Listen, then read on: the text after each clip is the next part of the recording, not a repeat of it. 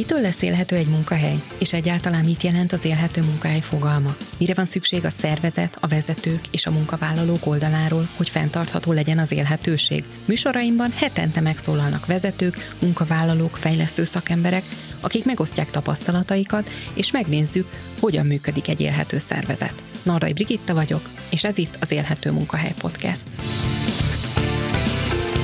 Legyél tagja te is az Élhető Munkahely Klubnak. Bónusz epizódok, szakértői tartalmak, vágatlan adások, webinárok. Havi előfizetésért látogass el a www.élhetőmunkahely.hu oldalra. Az igazán jó történetek inspirálnak, elgondolkodtatnak, kíváncsivá tesznek, és tanítanak nekünk valami fontosat. És vannak helyek, ahol ezeket úgy lehet elmesélni, mint sehol máshol. A műsor szakmai partnere a Kio Podcast stúdió tartalomfejlesztés, produceri tanácsadás, stúdióbérlés.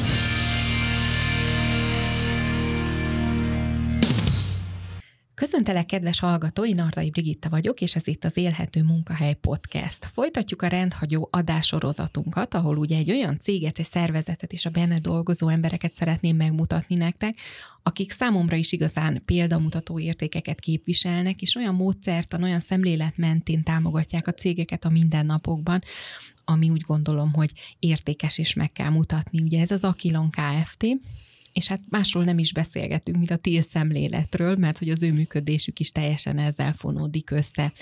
Mai vendégem Toldi Zsuzsanna, ővele már találkozhattatok korábbi adások alkalmával. Köszöntelek Zsuzsa a műsorban, örülök, hogy újra beszélünk, és itt vagy velem. Én is nagyon örülök neki, az előző beszélgetésről nagyon jó emlékeim vannak, és hát örülök neki, hogy megint van időnk egy kicsit a lényeges dolgokról szót váltani. Ez így van, és nagyon örülök, hogy újra tudunk beszélgetni, mert hogy nagyon sok visszajelzés érkezett a hallgatóktól az irányotokba, hogy milyen értekes, izgalmas a szemlélet, szeretnének sokan hasonlóképpen gondolkodni, működni, és hogy erről a szemléletről érdemes, ezért is az apropója ennek a mini adássorozatnak honnan jöttél, vagy honnan kerültél te kapcsolatba, ugye erről már korábban beszélgettünk, de hogy mégis a, ha az egész cég működését nézed, akkor mitől vagytok ti TIL szervezet?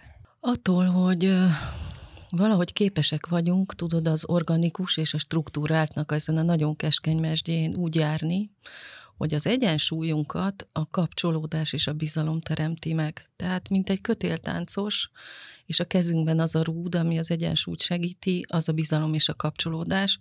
És a bizalomhoz azért hozzátenném azt, hogy ez nem csak egy, egy érzelmi elem, azért ott a kompetencia is ott van, hogy én azt gondolom, hogy kompetens, tanulásra képes, kiváló szakemberekkel dolgozom együtt.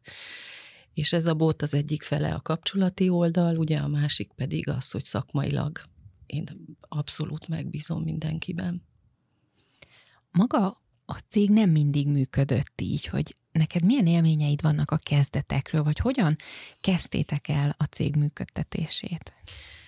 Ez a cég, ez 2007-ben úgy indult, hogy két tréner összefogott, és hogy akkor csináljuk a saját üzletünket, és valahogy nem is volt egy jó elvállás ott az első tulajdonos társal, hogy nagyon másképp gondolkodtunk erről a dologról. Én sokkal fejlesztőbb szemléletű voltam, nála az üzleti szemlélet volt erősebb, és én egy ilyen megáltalkodott idealistaként ezt nem tudtam jól kezelni, holott csomó mindenben igaza volt. És azt váltottunk, és Ákos lett az üzlettársam, és ez egy jó döntés volt. És hosszú évek, amíg az, hogy hogyan dolgozunk, hogyan fejlődünk, hogy milyen minőséget szolgáltatunk az ügyfeleinknek, az soha nem volt kérdés. Az, hogy belül most tényleg képesek vagyunk-e felnőttként kezelni egymást, így mindenkire értem az egész csapatra, az nem mindig ment. És abban a pillanatban, ahogy vagy alámész, és ilyen tutujgató anyukaként én erre voltam hajlamos, meg időnként ilyen ö, domináns vezetőként belenyúlsz a dolgokba, az megrohasztja. Tehát, hogy azért ezeket én is megtanultam, és hogy egy saját tanulás, egy önfejlődés volt az, ami végül kinyitotta a kaput arra, hogy, hogy én magam képes legyek igazán teret adni. Ez elég kemény szemben nézésekkel járt, nehéz életeseményekkel, amik azért úgy rendesen letérdeltettek, úgyhogy volt idő gondolkodni, amíg felálltam ebből.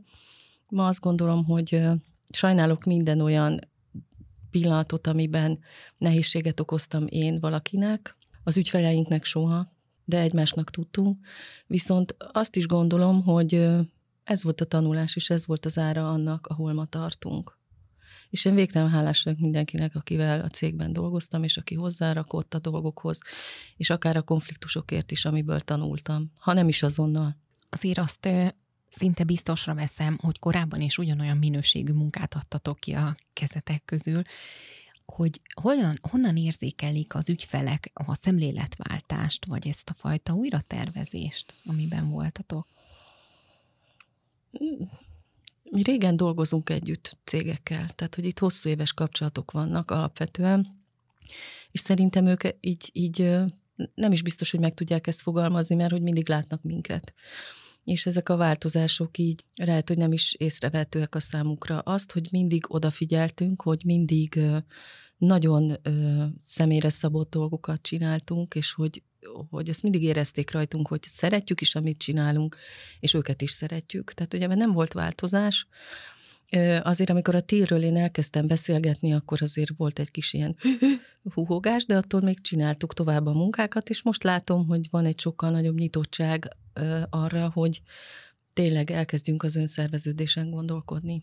Amit rólunk mindig mondtak, az az volt, hogy nagyon megértjük az igényt, tehát már az ajánlatadás fázisában azt kapják vissza, hogy aha, igen, tényleg ezt szeretnénk, és hogy merünk mondani ellent néha az ügyfélnek, amikor úgy érezzük, hogy rossz irányba megy. Volt egy ügyfelünk, egy nagy ügyfél, aki azt mondta, hogy mi vagyunk a legkreatívabb partnereik, és hát velük 12 éve dolgozunk együtt.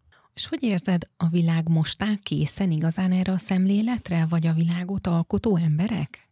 Rákényszerülünk. Egész egyszerűen rákényszerülünk, tehát hogy a, a hierarchikus működésből adódó redundancia az olyan óriási, amit egyszerűen nem tudunk megengedni magunknak, és azért így a szervezet reakcióképességét, intelligenciáját is ö, csökkenti.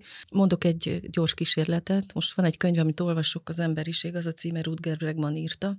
Nagyon-nagyon jó dolgokat ír benne, és az egyik ez egy, egy patkány kísérlet, ami arról szól, hogy egyetemistáknak adnak patkányokat, és meg kell tanítani a patkányokat kijutni a labirintusban. És az egyik csoportnak azt mondják, hogy ezek buta és gonosz patkányok, a másiknak meg az, hogy ezek írtó cukik és zseniálisak.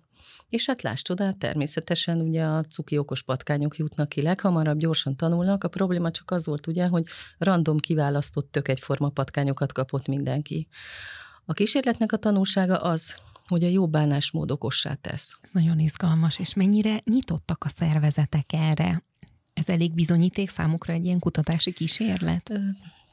Most volt egy helyzetünk, hogy van egy nagy szervezet, ahol ilyen repetitív feladatokat csinálnak, és nagyon kéne hatékonyságot növelni. Engem is meghívtak, hogy beszéljünk erről a módszerről, és nagyon aggódnak a vezetők, és ugye felteszi azt a kérdést, hogy hát oké, de én itt azért hívlak, mert itt motiválatlan emberek vannak, akik önállótlanok, és ellenállnak, és nem tudok már mit csinálni, és akkor, akkor most én hogy nyissak nekik teret? Ez nem az én ötletem volt, hanem együtt tanulunk egy fiatal csapattal így egymástól, és akkor Dávid azt mondja, hogy hát persze, hogy felteszi ezt a kérdést, hiszen ő azt látja az emberből, hogy ez a motiválatlan probléma halmaz, és a teret nyit neki, akkor ebből fog még 600 tonnát kapni. Hát persze, hogy nem akarja. De nem erről van szó. Tehát, hogy mi egy olyan embert látunk ilyen állapotában, aki egy adott környezetben és nagyon lenyomott állapotban ezt tudja. De akkor, amikor elvesszük ezeket a gyereké vagy, vagy szolgává sanyarító kontrollokat és szorításokat, akkor az emberek 99%-áról kiderül, hogy baromira jól tudják ezt az egészet csinálni. Kérdezte tőlem egy vezető, hogy ki az, aki erre alkalmas. És én meg azt mondtam neki, hogy mindenki, aki normális életvitelre képes otthon, ha ő befizeti a villanyszámláját és nem verekszik a szomszédaival, akkor meg tudja csinálni. És a munkahelyeken ilyen emberek vannak. Olyan egyszerű dolgokat említesz, ez mégsem annyira magától értetődő, hogy ez szerinted miért van? Azért, mert egy több száz éve tartó kondicionálásban vagyunk, ami arról szól, hogy az ember megbízhatatlan. Tényleg ez, a, amiről így beszélgettünk, és mondta talán a Nikó vagy Szinti, hogy a legyek ura, ugye, hogy ezt úgy hivatkozzuk meg, mint egy szociológiai tanulmányt, és a valóság tök másként működik. Tehát állandóan a, a média is, meg minden arról szól, hogy mennyire rémesek az emberek. Tehát így hallgatom a klasszik rádiót, egy Sostákovics meg egy Mozart között benyögik, hogy egy férfi, nem tudom, a világ másik felén fejgyújtotta a feleségét, mellette meg van valami a járványról, és ez ennyi a hír. És akkor mégis mi az, amit állandóan hallgatunk? Az, hogy képtelenek vagyunk, hogy rossz indulatúak vagyunk, hogy érdemtelenek vagyunk a, a bizalomra, Akkor pedig, amikor megnézel helyzeteket, a saját életedet, és végig gondolsz egy napot, hogy hány pozitív vagy negatív impulzus ért emberek oldaláról, érdemes megcsinálni. Akkor meg fogsz lepődni, hogy alapvetően igenis nagyon töreksznek az emberek a jóra. De vezetőként, amikor rettegsz attól, hogy csúfos kudarcot val az a változtatás, vagy az a cél, amit el akarsz érni, akkor ugye bekapcsolnak ezek a kellemetlen súlykolások. Nézd meg az iskolát, ahol aki nem pont ugyanúgy viselkedik, mint a másik, azt dobjuk ki az ablakon. Ez nem megy. Tehát az emberek alapvetően igenis jó szándékúak, igenis barátságosak. Ilyen háborús történetek is igazolják, hogy az első világháborúban bajonettel gyakorlatilag nem öltek meg senkit, csak távolról, mert képtelenek voltak rá. Merünk egy esélyt adni annak, hogy megbízunk a másik morális erejében, hogy nem fog szándékosan szétverni itt valamit, akkor kellemes meglepetéseink lehetnek. Nem azt állítom, hogy egy éjszaka alatt hirtelen Walt Disney világában találjuk magunkat, de hogy egy folyamatos, érzékelhető, pozitív változás zajlik, és ezt az ügyfeleim is megerősítik, akikkel így dolgozunk. Tehát, hogy nem az van, hogy na most marhára fogunk szenvedni, és akkor egyszer egy nap majd hirtelen ott lesz a csodás megváltozás, hanem az, hogy elindulunk ezen az úton, és szépen napról napra a trend az, hogy, hogy tök jól haladunk. Vannak néha visszaesések, de nyilván az élet meg az ember is, az nem egy gép, és működik. Azt említetted, hogy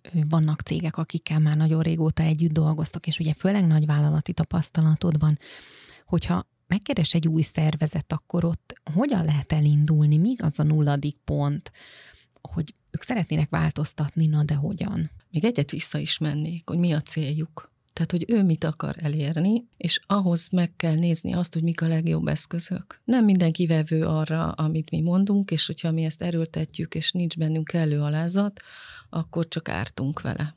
Tehát, hogy kell ehhez egy érettség is, de leginkább az kell, hogy az a vezető, aki a megbízó lesz, hogy ő egy ilyen forrása, aki már érti és minden porcikájában érzi, hogy valahogy máshogy kéne csinálni.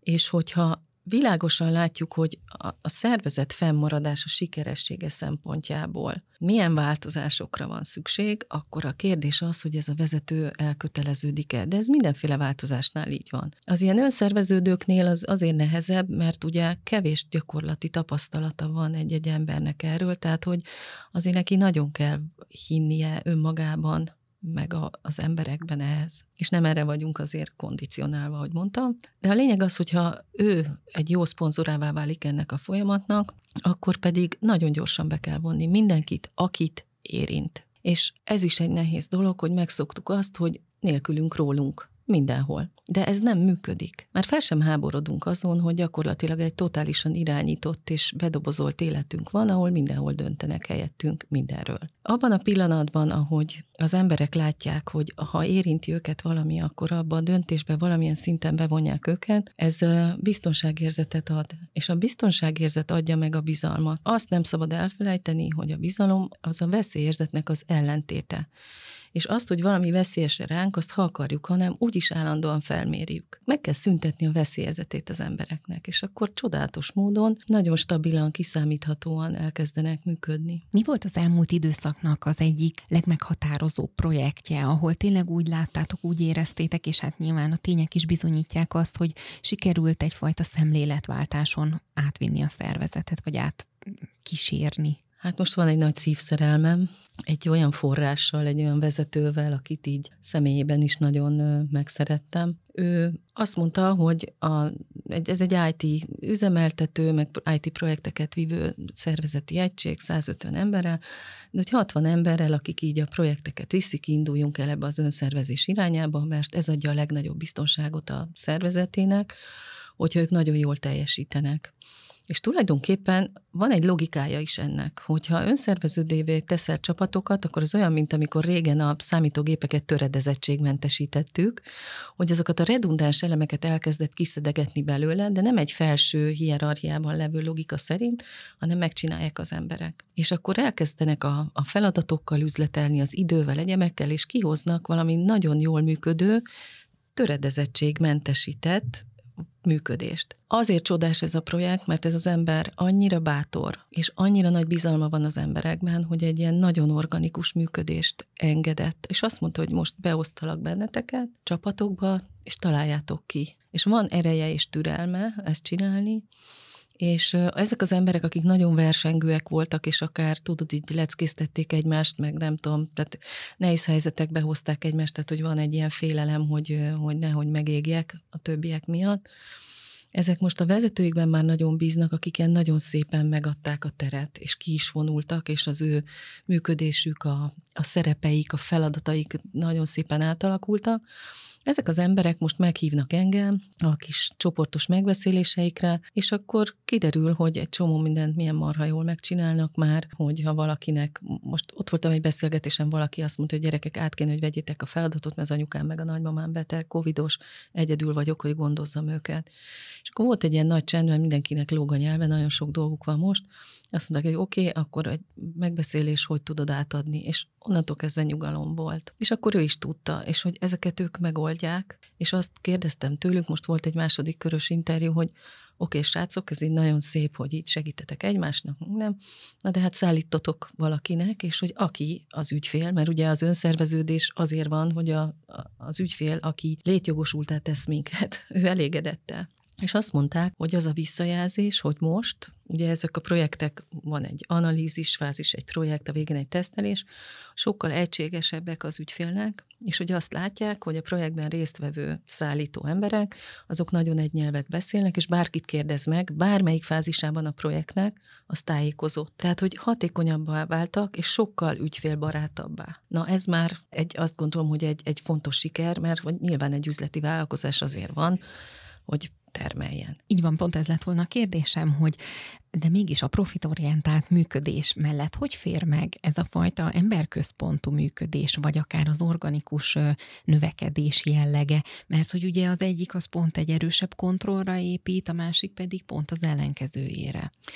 Hát itt összekeverednek rendszerek vagy elemek a fejünkben. Az emberközpontúság az nem, hogy nem ellentétes a profit termeléssel, hanem hogy pont a legjobb módja. Ugye van nekem nagy szerelmem Koldó Szarácság, a baszk szervezet fejlesztő, ezt már mindenki tudja, de hát ők 100 plusz céget állítottak növekedési pályára ezzel csőd közelből innen-onnan, és most meghirdették a kisvállalatok számára, meg a kis cégek számára a programjukat. És hogy az a jellemző ezekre a talpra állított cégekre, de mindenhol a világon, hogy abszolút jövedelmezőek. Hát ott van ez a Morningstar, ahonnan indult a történet, ugye ez a kaliforniai paradicsom cég, ők a válság alatt, a 2008-as pénzügyi válság alatt kettő számjegyű százalékos növekedést produkáltak minden évben. Tehát én is azt látom rajtunk, hogy azóta, hogy átálltunk erre a működésre, nekünk semmi bajunk nem volt a járványban, se egészségileg, se üzletileg, hanem minden nagyon szépen kikerekedett, nem volt se tébolyult rohangálás, se,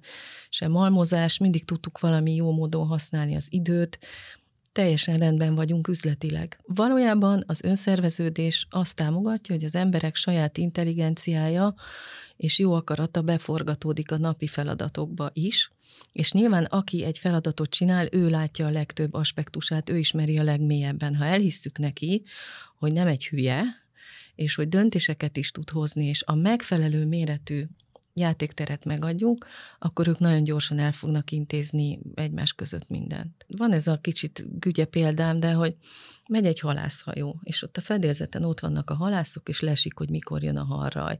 És akkor meglátják, és akkor odaszólnak a fedélzetmesternek, hogy itt a harraj. Akkor a fedélzetmester, a nem tudom én kinek, majd felkerül a kapitány, itt a harraj. Kapitány, jó, akkor fogjuk ki őket, fogjuk, fogjuk, fogjuk. Hol a harraj? Ennyi. Említetted azt is, hogy ilyenkor akkor a vezető egy picit hátrébb tud vonulni, ugye tehermentesítődik is egy, akkor mi az ő szerepe, vagy akkor mi fogja kitölteni az ő mindennapjait? Ez, ez ilyenkor merre alakul ez a szál?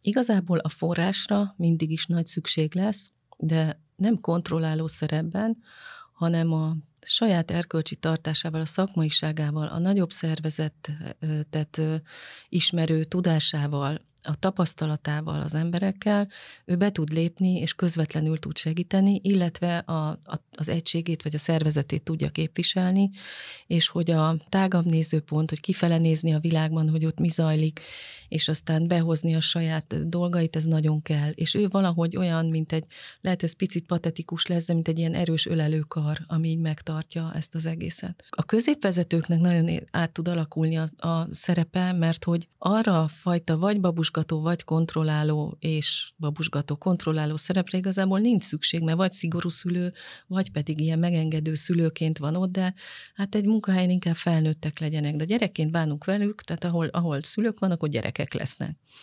Viszont a középvezetőknek óriási tapasztalata van, közelebbről látják a szakmát, ugye az emberekkel is tudnak bánni. Általában az ilyen átalakulásokban ők a legszuperebbek. Csak el kell őket rántani a csapatuktól, ami ugye nagyon meredeken hangzik, tehát jó messze elvinni. Viszont projektekben ilyen extra szakmai feladatokban, váratlanul bejövő nehézségeknél ezek az emberek nagyon beforgathatók, és a tapasztalatok szerint ők azok, akik egyáltalán nem hagyják ott a vállalatot, hanem egy nagyon kiteljesítő, szép szerepben találják magukat, amit sokkal jobban élveznek. Te hogy látod átalakulóban a munkavégzésnek a világát? Tehát, hogy a cégek akár struktúrában hogyan fognak átalakulni a jövőben, illetve milyen időtávról beszélünk itt az átalakulás kapcsán? Az, hogy változni kell, azt szerintem úgy kb. mindenki látja. Nagyon sokan viszont a régi módon ilyen nagy változásmenedzsment projekteket akarnak csinálni, és erőből megoldani dolgokat, ami hát akár működhet is, de ideig, óráig. És szerintem nagyon sérülékenyek lesznek a merev szervezetek. Ebben a hullámzó tengerben, amiben most így megyünk, ahonnan bárhonnan jöhet valami, hát nem, egyszerűen törni fognak. És az emberek is törnek benne, mert nem kapnak elég mozgásteret ahhoz, hogy úgy érezzék, hogy bármi van, azért legalább el tud lépni, egy kicsit ki tud térni, egy kicsit hozzá tud tenni, és ez a bizonytalanságot növeli. Tehát a változást azt érzik. És én azt is látom, hogy amit mi mondunk, hogy ez az önszerveződés lehet egy jó út, kezdenek próbálkozni vele. Nagyon nehéz tudod egy egyórás, másfél órás beszélgetés alatt ezt visszaadni, és ezért én most elkezdtem azt csinálni, és hála az OTP-nek, ők kezdték a Popovics Laciek, hogy meghívtuk őket ahhoz a csapathoz, akiről beszéltem. Most van egy következő nagy szervezet, 800 fővel, hozzájuk az jön, aki már kapott segítséget, és most szervezzük a beszélgetést mert hogy jól tudnak egymástól tanulni. És akkor tényleg úgy hoznak döntést, hogy nem egy tanácsadó ottan sütögeti a pecsenyét, hanem beszéltek meg, és hogyha úgy gondolod, hogy ez neked egy jó út, és mi vagyunk azok, akikben te megbízol, akkor nagyon örülünk neki. És én örülök neki, hogy most itt már három-négy nagy szervezetről beszélünk, de ezek nagyon jelentős magyarországi cégek. Szerinted ez követendő példa lesz akkor akár kisebb szervezetek felé is, vagy ők miből fogják látni azt, hogy ott valamilyen változás zajlik ezeknél a nagy cégeknél? Hogy fog ez kívülről megmutatkozni? Ugye szolgáltatásokról beszélünk most, mind a három cég szolgáltató, és azért eddig is ők nagyon odafigyeltek arra, hogy az ügyfeleikkel jól bánjanak. Akkor, amikor egy szervezet belül így átalakul, akkor azért egy könnyedség és egy gyorsaság is megjelenik, tehát hogy azért az óriás szervezetek akármennyire ügyfélcentrikusak, azért ott tud lenni akadozás, meg bakafántoskodás, meg hat órája ülök a telefonnál, tehát hogy sok minden, de valószínűleg ezek csökkennek. Hogy ez az ügyfélbarátság, ez nem csak egy vállalati ukáz lesz, hanem hogy mivel jól van az az ember, ezért az ő természetes barátságossága és jó indulata az egy természetes módon fog megjelenni a munkájában. Nem tudom én ezt úgy mérni, de hogy jobb visszajelzéseket fognak kapni, vagy gyorsabban, könnyebben végrehajtanak feladatokat, vagy innovatívabbá válik a szervezet a legalsó szinteken is, és reméljük, hogy akkor már nem szintekről beszélünk, hanem egy, egy hálózatáról együtt dolgozó csapatoknak, abban biztos vagyok. Tehát minden olyan cégnél a világon, ahol ezt a változtatást bevezették, ott mindig jobb minőségű szolgáltatás terméket kapott, akár szállítási határidőben, akár minőségben a vevő, az ügyfél, és mindig egy barátságosabb és bevonóbb kapcsolatot. Kihatással lehet ez a, szerinted a munkavállalói világra is? Tehát, hogy egyrésztről lehet, hogy akkor innen meg tudják különböztetni ezeket a cégeket, de akkor e- ez egyenes következmény annak, hogy csökken mondjuk a fluktuáció, vagy megtalálja a számításait akár a hétköznapi Igen. ember is? Igen. Most az a szervezet, akivel dolgozunk, ugye ott azért elég fixek a fizetések, meg ugye van egy tendencia, hogy levágjuk a bónuszokat, meg a, a kiváltságokat, ami egyébként szerintem nagyon rendben van. Náluk azért ez fontos volt, és most beszélgettünk, és azt mondta valaki, hogy igen, hát jó volt az, hogy cégautó ez az amaz, és hogy egy darabig ugye ez nem volt jó, hogy ezek eltűntek, ezek a, a motiváló eszközök, de most, hogy átmentünk ebbe a működésbe, nekem oké. Okay hogy ez így sokkal jobb. Azt mondta, hogy először egy ilyen vákumban voltam, és hogy ilyen úristen, most mit csináljak, azt nekem kell eldönteni, mi lesz. Aztán rájöttem, hogy ez a szabadság, és hogy ez rendben van, és hogy most már nagyon jól érzem magam ebben. Nagyon sok helyen látom azt, hogy szívesen adják az emberek a szabadságért oda a kiváltságokat. Neked mi a víziód magával, a TIL szemlélettel, akár az akvilonon belül, még mi az, amit szeretnél elérni, vagy hogyan tudod jól támogatni ugye a vezetőt ebben a kérdéskörben, hogy ő is merre vezesse ezt a céget? Amivel én támogatni tudom őt, az az, hogy nagyon rendesen dolgozom, fegyelmezetten, és nem élek vissza azzal a dupla, akár helyzeti előnyel, hogy az anyja vagyok, és, és egy tulajdonos, mert a tulajdonlás nálunk nem egy lényegi szempont. Az, hogy fegyelmezetten dolgozom, és hogy amiben én vele megállapodom, azt megtartom. Illetve hát azért mi egy elég intenzív párbeszédben vagyunk pár éve vele, és hogy, hogy ez a párbeszéd fennmarad, és hogy nagyon fegyelmezetnek kell lennem, hogy amikor munkáról beszélünk, akkor ne keveredjen össze két szerep, ne keveredjenek össze dolgok, hogy soha nem engedhetem meg magamnak még a kis hisztit sem. Tehát, hogy itt nagyon vigyázni kell. Tehát őt valahogy így tudom támogatni. Amit az Aquilonban jó lenne látni, és erről mi sokat beszélgetünk, és kezd csirája lenni, hogy azért mi valahogy a letéteményeseivé váltunk ennek a tilnek, ez így itt maradt nekünk, aminek én örülök azért azzal, hogy ezt a baszk-spanyol módszertant, ezt behoztuk egyedüliként Magyarországra, ez egy nagyon pragmatikus jó tudás, azért ez is egy olyan valami, amit hozzáférhetővé kell tenni, és én nagyon örülnék, hogyha egyszerűen a volumenekben is eljutnánk oda, hogy egyre több szervezetfejlesztőt tudunk megtanítani arra, hogy ez mik ennek az alapjai. Hát itt nyilván minden folyamat teljesen más. Ha erre igazán szükség van, akkor legyünk elegen akik ebben segíteni tudunk, vagy kísérni tudjuk, nem szorul senki segítségre, tehát ezeket jól tudjuk kísérni. Akár ez a víziód is, amit szeretnél majd megvalósítani? Ezzel már úgy elégedett lennél? Igen, illetve nagyon jó lenne ezt kimozdítani a vállalati keretek közül, mert nagyon nagy szükségünk van jó közösségekre. Én amikor beköltöztem, volt az amerikai úton egy zseniális lakásom, imádtam. Egy olyan házban, ahol ilyen bakalódó öregek voltak, meg ilyen borzadály volt, és mindig arról álmodtam, hogy hát itt ilyen fiatalok vannak, gyerekek, megcsináljuk a kertet, és ez milyen buli lesz. Az lett. Én akkor költöztem el.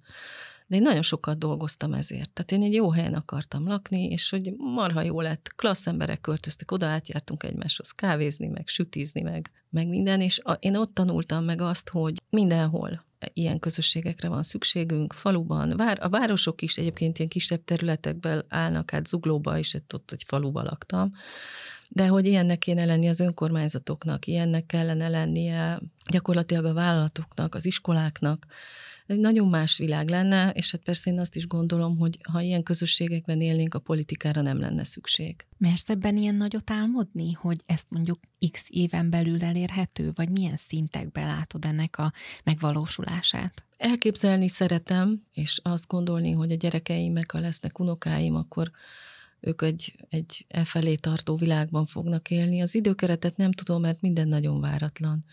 És néha egyik napról a másikra fordul óriásit a világ, most az is lehet, hogy egyszer jó irányba, és azt is látom, hogy nagyon sok ember, sokkal több ember van, aki e felé már mozdul, mint látjuk.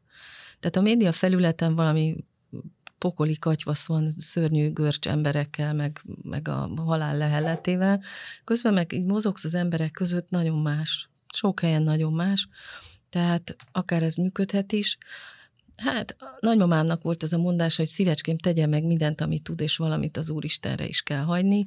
Így haladunk előre, tudod, így nézzük ezt a kis aranyfonalat, ahol felvillan lépésről lépésre, de a vágy arra, hogy az életünk sok területén legyenek ilyen bőségben és könnyedségben, rendben élő közösségek, az nagyon megvan bennem. Én köszönöm neked a beszélgetést, úgy gondolom, hogy kerek egész volt abból a szempontból, hogy ráláttunk megint egy másik aspektusára a ti működésetekre, a szemléletre, amit itt szeretnénk hangsúlyozni és továbbadni a példátokon keresztül. Úgyhogy köszönöm, hogy itt voltál velem ma is, és tudtunk erről beszélgetni. Én is nagyon köszönöm.